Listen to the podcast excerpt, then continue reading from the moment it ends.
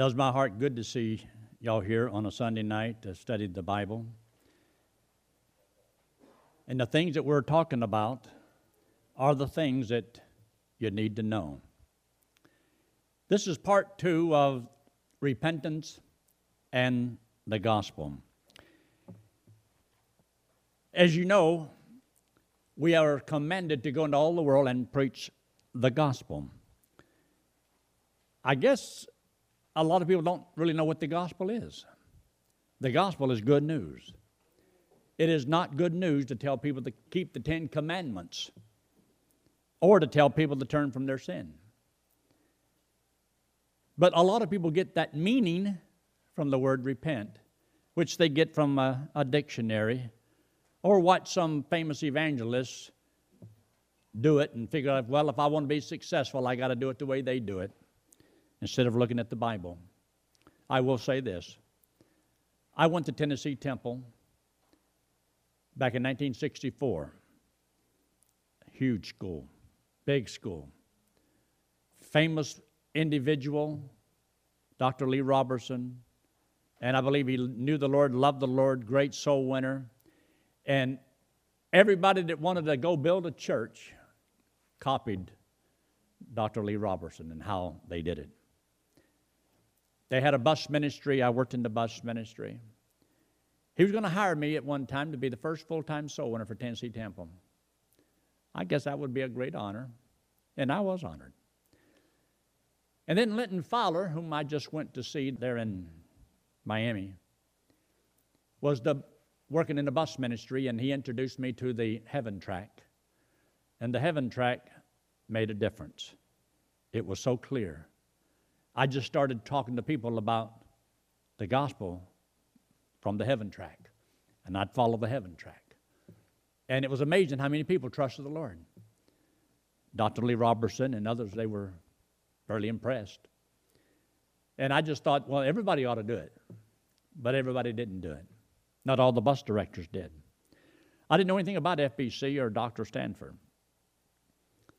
But while I was there, I realized that if, if I had stayed there for those four years because of the, the bigness of it, the majesty of it, I would be preaching the gospel exactly like what I hear today in many churches. Not because Dr. Lee Roberson, and he didn't always preach it that way. Sometimes he would be very clear, but there were teachers in the school that didn't always make the gospel clear. And you'd come out with a, a wrong understanding. And you would take the word repent to mean you got to turn from your sin, stop sinning. And if a man had to stop sinning, then we're all in a heap of trouble because there's not one of us that can stop sinning. You can't turn from your sins. It's like asking a dog, stop acting like a dog and I'll make you a chicken. A dog is a dog, and that's what a dog does. And people have a sinful nature. We sin, we are rebellious. You can't change your nature. That's why it's ridiculous for a person to try to change people's lives by just trying to reform them, trying to convert them. They have to trust Christ as Savior and receive a new birth, a new birth that comes from God, not from the world. So I want you to look there at the notes there. Does the Bible teach that an unbeliever must repent in order to be saved? Yes, it does. Every time I present the gospel, I teach repentance because I teach that a man must believe on the Lord Jesus Christ. When I tell a person to believe, it means that they're unbeliever and they need to repent, change their mind, think differently, reconsider, and trust Christ as Savior. It is not turning from your sins, and then meet the criteria or be good enough for God to save you if you quit all those bad things you're doing. It is impossible. And that's why you get somebody say, okay, I'll quit my drinking, I'll quit my smoking, I'll quit my cussing. All right, then when they go back to those sins, then they think they've lost their salvation. Or some preacher tell them you didn't really mean business and you got to get saved again. And so, how many times I've seen people going forward in their church trying to get saved over and over and over again. You can only get saved one time. And if you really believe and understand it, it's very simple. You see, eternal life is the gift of God, it's free. And all a man has to do to go to heaven is believe that when Christ died, he died for him. And if he paid for my sins, then I don't have to pay for my sins. I don't have to go to hell and pay for one of my sins because he paid for all of them. And that to me was the best news in all the world. Look at the next paragraph. So, what does repent mean? In Acts 20 21, it says, testifying both to the Jews and also to the Greek, repentance toward God and faith toward our Lord Jesus Christ. Change your mind. You cannot save yourself, therefore, trust Christ. A man who goes to church and reads his Bible and prays and does all those good deeds in order to save himself must repent. Not from his sins, but from his good deeds. He has to change his mind. Those good deeds will not save you. And put your faith in the Lord Jesus Christ. It's simple when you understand the correct meaning. I want you to take your Bible and look in there in the book of Luke in chapter 16. Luke chapter 16. And I want to read this to you fairly quickly and then make some comments on it. There in the book of Luke, chapter 16, it makes this statement There was a certain rich man which was clothed in purple and fine linen and fared sumptuously every day. And there was a certain beggar named Lazarus which was laid at his gate full of sores, and desiring to be fed with the crumbs which fell from the rich man's table. Moreover, the dogs came and licked his sores. And it came to pass that the beggar died and was carried by the angels into Abraham's bosom. The rich man also died and was buried. And in hell he lift up his eyes, been in torments, and seeth Abraham afar off and Lazarus in his bosom. And he cried and he said, Father Abraham, have mercy upon me. Send Lazarus that he may dip the tip of his finger in water and cool my tongue, for I am tormented in this flame. But Abraham said, Son, remember that thou in thy lifetime receivest thy good things, and likewise Lazarus evil things. But now he is comforted, and thou art tormented. And beside all this, between us and you, there's a great gulf fixed, so that they would, which would pass from hence to you, cannot, neither can they pass to you that would come from thence. Then he said, I pray thee, therefore, Father, that thou wouldst send him to my father's house. For I have five brethren, that he may testify unto them, lest they come to this place of torment. Abraham said unto him, They have Moses and the prophets. Let them hear them. And he says, Nay, Father Abraham, but if one went unto them from the dead, they will repent. They will repent. And he said unto him, If they hear not Moses and the prophets, neither will they be persuaded, though one rose from the dead. You see the word repent in the, uh, verse 30. They will repent. Down in verse 31, it says, They will not be persuaded, though one rose from the dead. You see, it's how you think and then being persuaded differently. To change your mind, to think differently. Evidently, if Lazarus is in Abraham's bosom, then he must have listened to what the prophets and Moses had to say. Because he's also telling them that they have, he has to listen to what Moses and the prophets had to say, talking about his five brothers. But you see, not everybody listens. But he says, let them hear, hear them.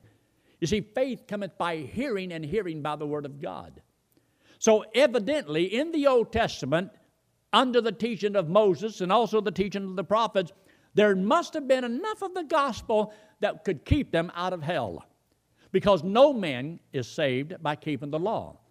The Bible already states that no man is justified by the law in the sight of God. So he's not telling you have to keep the law of Moses, but there's some teaching in there that lets a man know that he needs to trust the Lord. And as you'll find as you study the Old Testament, you'll see the word trust an awful lot. In the New Testament, we have believe, believe, believe. Believe and trust are the same thing. Even Abraham believed God, and it was counted to him for righteousness. That's how Abraham got there. He believed God. Because the Bible tells us in the book of Romans in chapter 4, what hath Abraham, our father, what hath he found? Well, he found out that he couldn't save himself by his works. And he simply believed on the Lord. And he makes a statement because salvation has to be free. It is by grace. And if it's by works, well, then it can't be free. And the truth of the gospel, the test of the gospel, it has to be free and it has to last forever. If either one of those are missing, then there's something wrong with the gospel message. When I went down and spoke at the Christian school this last week, And I had about 150 of the upper grades sitting there, and it was wonderful explaining the gospel. And then right at the end, I knew I'm going to give an invitation. I didn't ask if I could, I just, this is what I do. So I had them bow their head, and I asked them if what I said made sense to them. And I would have estimated a, a third of them, maybe even up to 50. But to be conservative, I'd say between 30 and 40. But there was a, there's just a wave of kids all over the place that indicated they would trust Christ. And then not, you know, uh, a half an hour later, somebody else. No, it was like whenever I said it, they all did it pretty much at the same time. It was just awesome. You couldn't say, God bless you fast enough. God bless y'all and y'all and y'all and y'all. But it was interesting, it's exciting when you know that all they have to do is to believe. And if you can just believe this message, God said He would give you as a free gift everlasting life. What does He say in John 3:16? For God so loved the world that He gave His only begotten Son, that whosoever turns from his sins and obeys the Ten Commandments and goes to Calvary Community Church and pays 50% hath everlasting life. Now, did you hear anything wrong in there? A whole bunch of stuff. And the only thing he says is, Whosoever believeth in him should not perish. It means won't go to hell, but have everlasting life. We can know that we're going to heaven when we die because eternal life is the gift of God and it's not of works, lest any man should boast. Look there in Acts chapter 2 and verse 28. Just look there in your notes for the sake of time. I want you to see this. On your notes there, Acts 2.38. Like his man broke into this woman's house one night, and um, and she she come walking out of the bedroom, and he was over there doing some stuff, and she says, Acts 2.38. So he just froze, didn't move a muscle. She got the phone, she called the police. The police came, and the man was still sitting, standing there. And when the police got there, he said, What in the world did you just stand there because of a little old bitty woman? He said, Yeah, but when that woman told me she had an axe and two 38s, I wasn't moving. Acts 2:38. Then Peter said unto them, Repent and be baptized, every one of you, in the name of Jesus Christ for the remission of sins. And ye shall receive the gift of the Holy Ghost. Repent, says Peter, change your mind. Peter was preaching to the Jewish people. Ye men of Israel, hear these words. So he had told them what they had done, and by wicked hands they have taken the Son of God and slew him. And now they say, well, what must we do? And so they did not believe that the man Jesus was their Messiah or Christ, the God who would save them. So Peter let them know. Therefore, let all the house of Israel know assuredly. This is what you know. It has to do with your brain, it has to do with what you're thinking.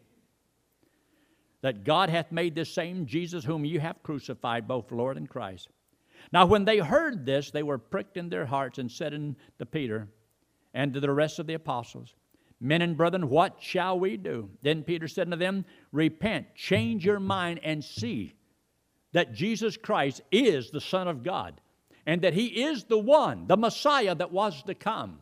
See, in their understanding, when he says, like in John chapter 4, uh, we saw this is the Christ, the Savior of the world the one that should come. They already knew that the Messiah would come, the Christ would come, the Savior of the world. That's who he was, and that's what he was going to do. They knew that he was supposed to make a payment for sin, but they didn't believe it. He said, Change your mind. Think differently. Reconsider this thing. See, it means to change your mind and trust the Lord.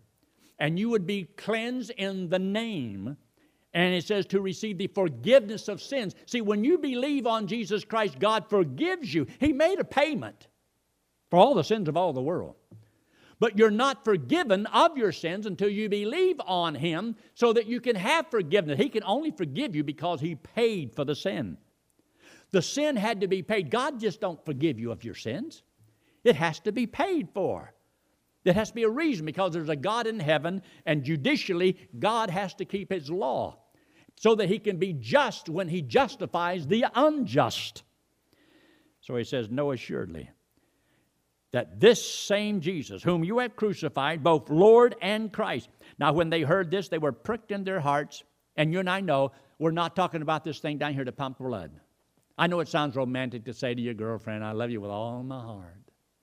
Well, but really, you're saying, I love you with all my brain, with all my mind. But it doesn't sound very romantic, does it? No. I love you with all my heart. Yeah. Maybe it sounds a little bit more, you know. But anyway, he says they were pricked in their hearts and they made a statement. What shall we do? Then Peter said unto them, Repent and be baptized, every one of you, in the name of Jesus Christ for the remission of sin. You do not get baptized in water for your sins to be paid for, or to be taken away, or to be forgiven. You're baptized by the Holy Spirit the very moment you trust Christ as your Savior, and you're baptized into the body of Christ. This was there in the day of Pentecost. And this is when it began. But anyway, the Jews were pricked in their heart. Your heart is the part of you that thinks, feels, and wills. It is your mind. They needed to change their mind and believe that Jesus is the Lord. He is God. He is the promised Messiah. And this is why Jesus says to the Jewish people, He says, Unless you believe that I am, you shall die in your sins.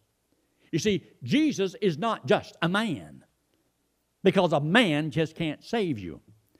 It was the God man. He was perfect God and perfect man. And so he wasn't 50% man and 50% God. He was 100% man and 100% God, just without a sinful nature. And he came into this world to make a payment for our sins.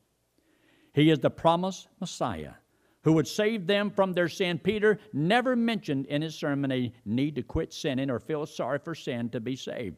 Though the Bible says they were pricked in their heart and they trust the Lord. There was other ones when Stephen was preaching to them, they were pricked in their heart and stoned him to death. Remember that? Which one would you prefer? People getting right are stoning you to death? He is the promised Messiah who would save them from their sins. His sermon centered on the resurrection, proof that Jesus is both Lord and Christ. So it is evident from the context here also that repentance involves a change of mind. The basic meaning of the word salvation is deliverance.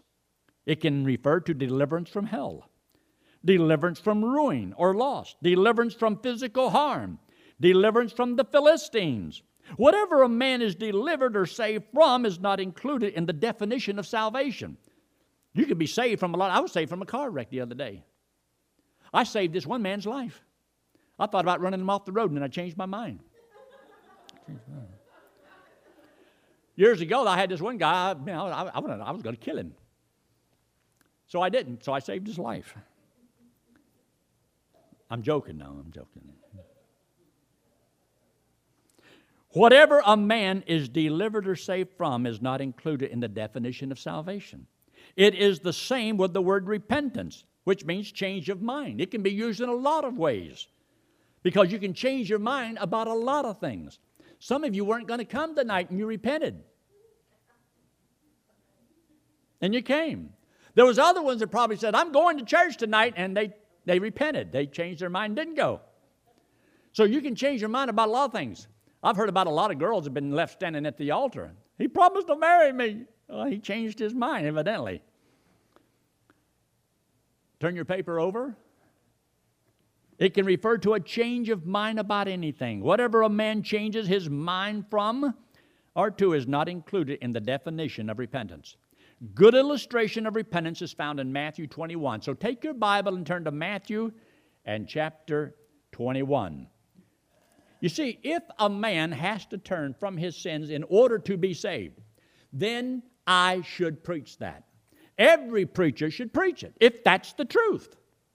And if a man has to turn from his sins to be saved, I believe I owe them a list of what sins.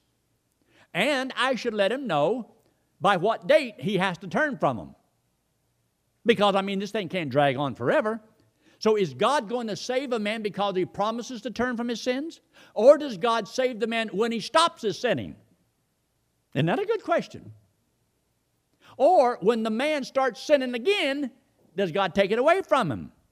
If he does, can you really know for sure you're going to heaven when you die?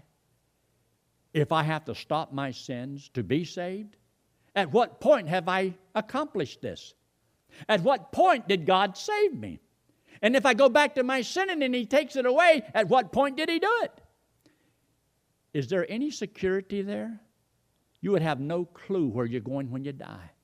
Because you're going to heaven would depend upon your performance. And it's not looking too good. Matthew 21, I want you to see this in verse 28. But what think ye? You notice those two little words? Think ye? You ought to underline them. A certain man had two sons. He came to the first and he said, Son, go work today in my vineyard. He answered and he says, I will not. Don't that sound just like a son you may have? I will not. But look, afterwards he repented and he went. What do you think the word repent meant?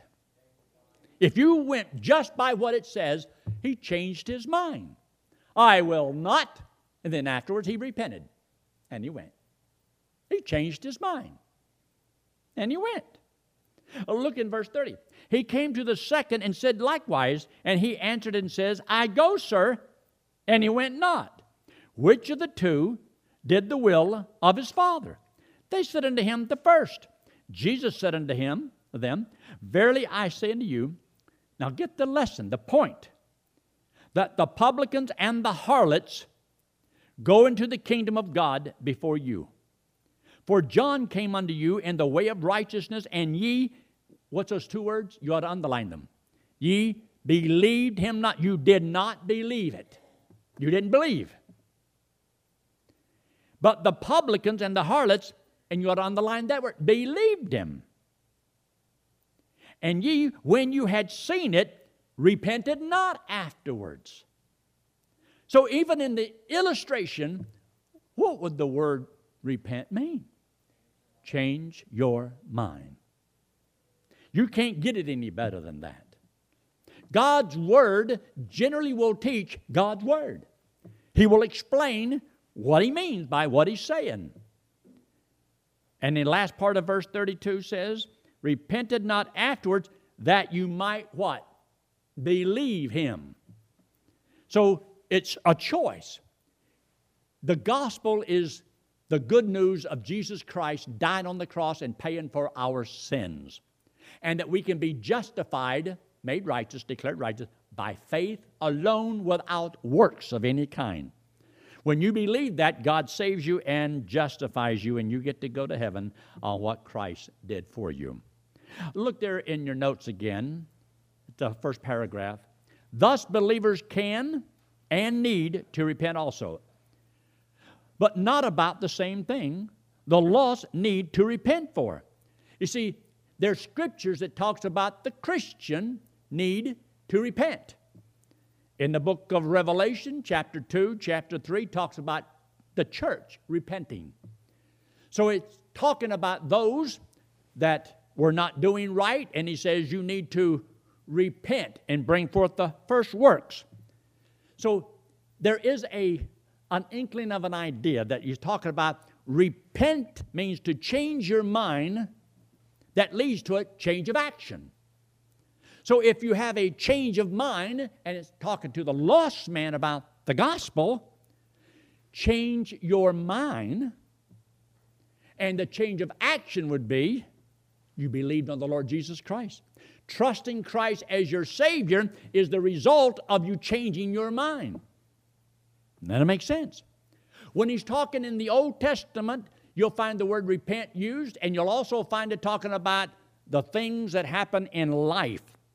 And as a nation, the nation was judged to be rebellious, and God was going to use another nation as a rod to whoop his people. then, after he gets through whooping them with this rod, then he usually would break the rod because they were bad too. So, God can use bad people to whip God's people. That ain't no fun at all. And God says for us to learn things from this. So, we are to forsake our evil way because of judgment in this life upon us physically, that God can take you out of this life.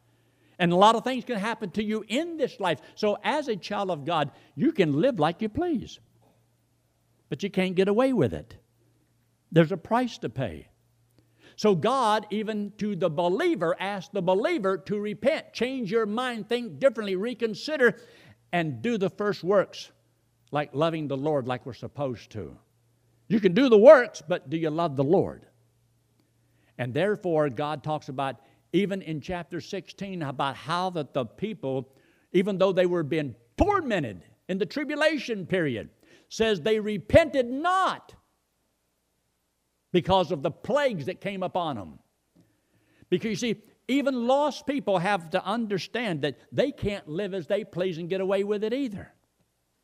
The wickedness that's going on right now in America by the homosexuals and the abortion and all those things that are wrong, there's a price to pay. God will have to judge this nation because God is a just God. And it doesn't matter if lost people rebel against God or God's children rebel against God, they both need to repent, change their mind, and correct the problem. So the Lord tells us to do this. Look up there in that notes that I want to show you. A believer in the city of Samaria was told to repent. We know he was a believer because Acts 8 13 says, Then Simon himself believed also. When Simon saw that the Holy Spirit was given to people at that point in time, through laying on of the apostles' hands, he tried to buy this power from them. Peter told him, Thou hast neither part nor lot in this matter, for thy heart is not right in the sight of God. Repent, therefore, of this thy wickedness, and pray God. You see, this is talking about a saved man turning from sin. See, God does want His children to turn from sin because after you trust Christ as Savior, the Holy Spirit lives within you. Now you have the power in your life to guard against some of those things and refrain some of those things and yielding yourself to the Lord. I believe that after knowing the Lord for 52 and a half years, knowing the Lord and walking with the Lord, I believe that power to walk with God has kept me from an awful lot of sins that I would have been in if it hadn't have been for knowing the Lord. You should believe that also. Doesn't knowing the Lord and loving the Lord and want to walk with the Lord put restraints upon your life? Isn't there things that you would have done and would like to do, but because of the Lord you haven't done? So, this is what he's talking about here. Look there at the next paragraph. Simon thought was a prideful one. He put himself first, he wanted the preeminence. He needed to change his mind, repent about this wickedness. All believers need to repent. We need to change our minds concerning sin in our lives. We need to see it as God does. Admit we are wrong, confess it, forsake it, and then God promises He will prosper us. Pride, which is self centeredness, can creep in very subtly. It takes many forms. Self pity. Do you know self pity, poor me, and all that stuff? Is means that you are focusing upon yourself. People who have a bad self image are selfish people. All they think about is themselves. Me, me, me, me, me. You're not making me happy. Things aren't working good for me. And they have their pity parties. I don't have much of a problem with an image problem. Why are you laughing? You probably don't either. But when you know the Lord and you love the Lord, you know who you are. I'm important because God says I'm important. I'm not important because you say I am. I am because, look, I'm of great value. God sent His Son to buy me. That's how much I'm worth. Every morning I look in that mirror and say, You're somebody. You tiger, you don't you ever die. Well, maybe I don't do it every morning, just every once in a while. But it's so important of how you think. And you're not supposed to lift yourself up so high. I joke a lot, and I hope y'all understand that.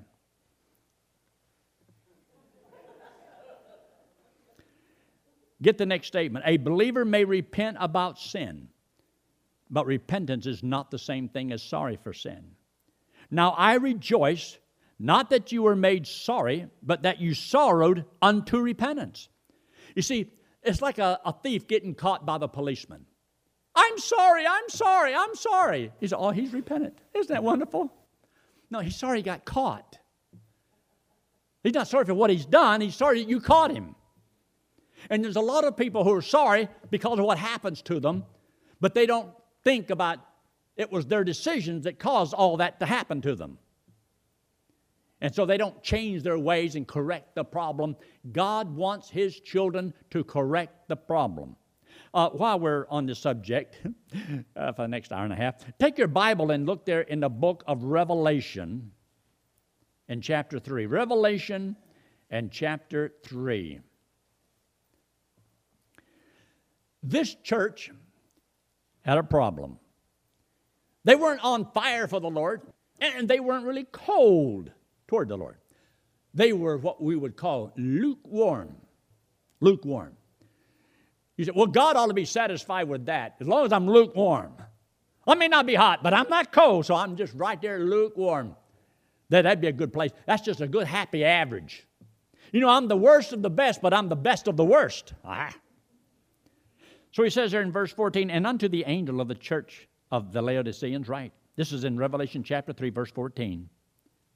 These things saith the Amen, the faithful and the true witness, the beginning of the creation of God. I know thy works, that thou art neither cold nor hot. I would thou wert cold or hot. So then, because thou art lukewarm and neither hot nor cold, I will spew thee out of my mouth. No, what God said, you make me sick. Because, here's why, because. He's talking to believers, not talking to lost people. This is talking to God's children and says, Because thou sayest, I am rich and increase with goods and have need of nothing, and knowest not that thou art wretched and miserable and poor and blind and naked, I counsel thee to buy of me gold tried in the fire, that thou mayest be rich, and white raiments that thou mayest be clothed, and that the shame of thy nakedness do not appear, and anoint thine eyes with eye salve, that thou mayest see. And look in verse 19. As many as I love, I rebuke and chasten. This is the same as Hebrews chapter 12.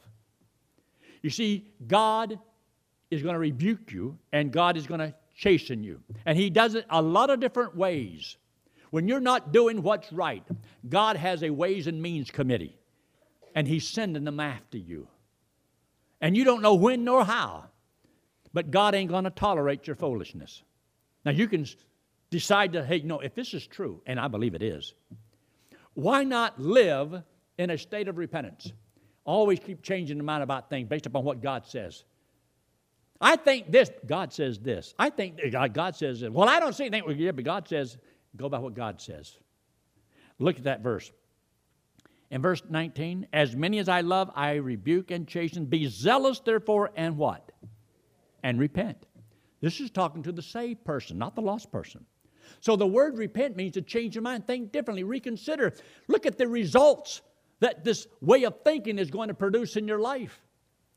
And so God has given us a few little admonitions along the way. Look there again in the middle of the page. Sorrow can lead a man to change his mind. Godly sorrow works repentance. It does not say that godly sorrow is the same as repentance. Because a lot of preachers think that you got to get these people, see, to turn from their sins. So if I got to get you to quit your sinning, then I got to preach about how wicked you are and how bad you are and try to get you to feel real sorry and tell a tear jerking story so I can make you start crying and break. I got to break you down. So I get you all the way. and I give the invitation. I just come crying. That's not necessary. Trusting Christ ought to be uh, intelligent decision that you make. I am a sinner. Christ died for my sins. If I trust Him, He will save me. Now, I don't care if you do it with a smile on your face or a tear in your eye. It's not the smile and it's not the tear that saves you. It's not because you went forward in the church or raised your hand. You got saved because you trusted Christ as your Savior. And that's between you and God. Nobody can do it for you. So, as we go through some of these things, it's so important to keep the gospel clear. That is not necessary. But what you believe about the meaning of the word is going to bring you to a different conclusion in the presentation of your gospel. Look there in Hebrews chapter 6 and verse 1, right there in your notes, just right there.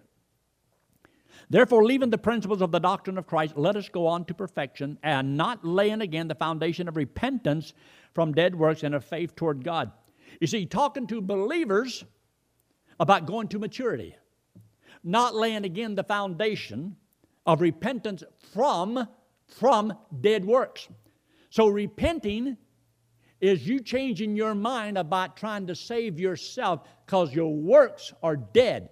You are separated from God, and your works cannot bring you to God. You are separated from God. That's why when you trust Christ as your Savior, you are quickened, made alive. You're dead until that time, separated from the Lord. So God says, don't trust in your dead works for salvation, but your faith in Christ is what saved you, as he says right there in this verse. Look at the next statement. What is it that unbelievers need to change their mind about? To tell a lost man that he must turn from sin in order to be saved is to tell him to do something that is impossible for him to do. His sin is within. All he has is an old sinful nature with no power to overcome it. For when we were without strength, it means when you didn't have the power to turn from your sin, Christ died for you because you had no strength, because you couldn't save yourself. That's why Christ died. In due time, Christ died for the ungodly. Well, if you could stop all of your sins and turn from your sins as a lost man in order to get saved, then you could live godly and then you wouldn't be ungodly. And then he wouldn't have had to die for you. You can see where that goes. That's why it leads to a man trusting in his own salvation. I stopped my sins. I gave up my smoking and my drinking and my lying and my running around as though that's all their sins they had. They forget about lying, they forget about the lust of the flesh, the pride of life. Uh, see, they don't even think about that. They don't even think about those ugly pictures they hang on the walls of their mind. Or you may not hang them on the walls of your home or the walls of the church, but they're hanging in there. So, um, the next statement We were without strength. To turn from sin takes power, and a lost man does not have that power or strength. When he trusts Christ, he receives that power. Why must he turn from sin to be saved if Christ has already paid the penalty for the sin? Christ paid for all sin on the cross. True biblical repentance for salvation is a man rejecting salvation by works and trusting Christ by faith. So when the Bible talks about God hath commanded that all men repent, then every man has to repent reject salvation by works. Realize you cannot save yourself. That changing your mind. Think differently. You can only be saved by trusting Christ. There is no other way. There is no other name given unto men under heaven whereby a man must be saved. Look at the next statement. God's desire is for all men to change their mind and trust Him alone for their salvation so they will not perish. God does not want a person to perish, but that all should come to repentance, to change their mind. God does not make people trust Him. God does not make you serve Him. God allows a lost man to suffer the consequences of his decision, but God also allows the saved man to suffer the consequences of his bad decisions. All of life is made up of choices. You choose in every day of what it's going to be. So, as a child, you can either be obedient or disobedient, but you're still a child. Look at the last paragraph and we'll close. For the sake of the lost man, present repentance clearly, the way God's Word presents it, as a change of mind. To be saved, you no longer put your trust in your works, but in Christ alone to get you to heaven. God is grieved to hear a preacher say in the same sermon, I believe salvation is by grace through faith, and then just a few minutes later, he denies that by saying a lost man must turn from his sin and trust in Christ to be saved. And what makes this contradiction even worse is that he tells the church to sing, Just as I am. You got to turn from your sin. Now let's all stand and sing, Just as I am. and they can't see that something's wrong here. That's why when you have a clear gospel message, you have to have a presentation of that message or an illustration of that message. So the method that you use must be in harmony with the message. So the method that I use is in harmony with the message we proclaim. Because I don't want to say it's free and then I do all kinds of things that adds works to it. Look up here. This hand represents you and me. The wallet represents sin. We all have sin in us, and this is just the result of it. Why do I do all these bad things? Because I have a bad sinful nature. It's my nature. I am rebellious by nature. I want my own way. So do you. We're all the same. God says there is no difference. All have sinned and come short of the glory of God, short of God's perfection. So the Bible says to pay for sin is eternal separation from God. Since all have sinned, all are condemned, and no man can save himself. To go to heaven, you have to be perfect as righteous as God, and none of us are perfect. None of us are righteous. We're not good enough to go to heaven. No man's ever lived good enough to go to heaven. So the Bible says we cannot save ourselves. It's not by what we do. So I don't have to try to turn from my sins. It ain't going to help because my sinful nature is on the inside of me. This hand represents Jesus Christ. He's the Lord, God in the flesh. Came into this world, had no sin, didn't have to die. But because He loves us, hates our sin because it separates us from Him, Jesus Christ took all the sin of all the world, paid for it on the cross 2,000 years ago. The payment has been made for everybody in the world. But their sins are not forgiven until they individually believe He paid for my sins. Therefore, God can forgive me based upon this payment He made. That's why He told His disciples, Go and to preach the forgiveness of sins. Evidently, they weren't forgiven yet. But He will forgive whosoever. And that's why He also makes a statement in the book of Acts in chapter 13 Be it known unto you, men and brethren, that through this man is preached unto you the forgiveness of sins that whereby you could not be justified by the law of Moses, you can by trusting Christ as your Savior. So when I believe when Christ died, He died for, for my sins. And if I believe that, He puts that payment to my account. I get to go to heaven on what He did. He gets all the credit, all the honor, all the glory. I did absolutely nothing. All I did is believe the message.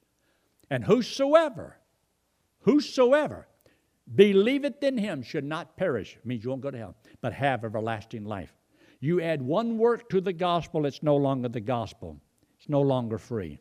And the reason it can last for eternity is because it was a gift and he paid for all of my sins. But if he left one of my sins out there 10 years down the road, he didn't pay for one of them down there, I will be okay until I hit that sin. Then it's all she wrote. And he didn't do me any favors. It's not good news to be saved for a day, or to be saved for a week, or to be saved for a month, or to be saved for a year, or to be saved right up until the time I die. But it is good news to be saved forever. And that's what the Bible teaches. Let's pray, shall we? With every head bowed and every eye closed and no one looking around, if you're here tonight and you've never trusted Christ as your Savior, would you simply talk to the Lord and say, Lord, I know I'm a sinner. I believe Christ died, paid for my sins, and I'm going to trust Him right now as my only hope of going to heaven. Friend, if you will do that, God said He would save you and give you eternal life. If you will do so, I'd like to have prayer for you. And I want you to know that I love you, I care about you, I want to be certain that you go to heaven when you die. And I'd like to pray for you in closing. So if you've never trusted the Lord and you'll do it right now, would you just slip your hand up very quickly and put it right back down? Want it all. If you have already trusted Christ as your Savior, or you that are watching by internet, Remember, there's nothing else that you have to do. But once you trust Christ as Savior, it is the will of God that God's children repent of the things that are in your life that are not honoring to God. Father, we thank you so much for all you've done for us for this time together. Bless those, Lord, that are not able to be with us because of various reasons. And Father, we thank you so much for this ministry. And bless the work that goes out over the internet in Christ's name. Amen.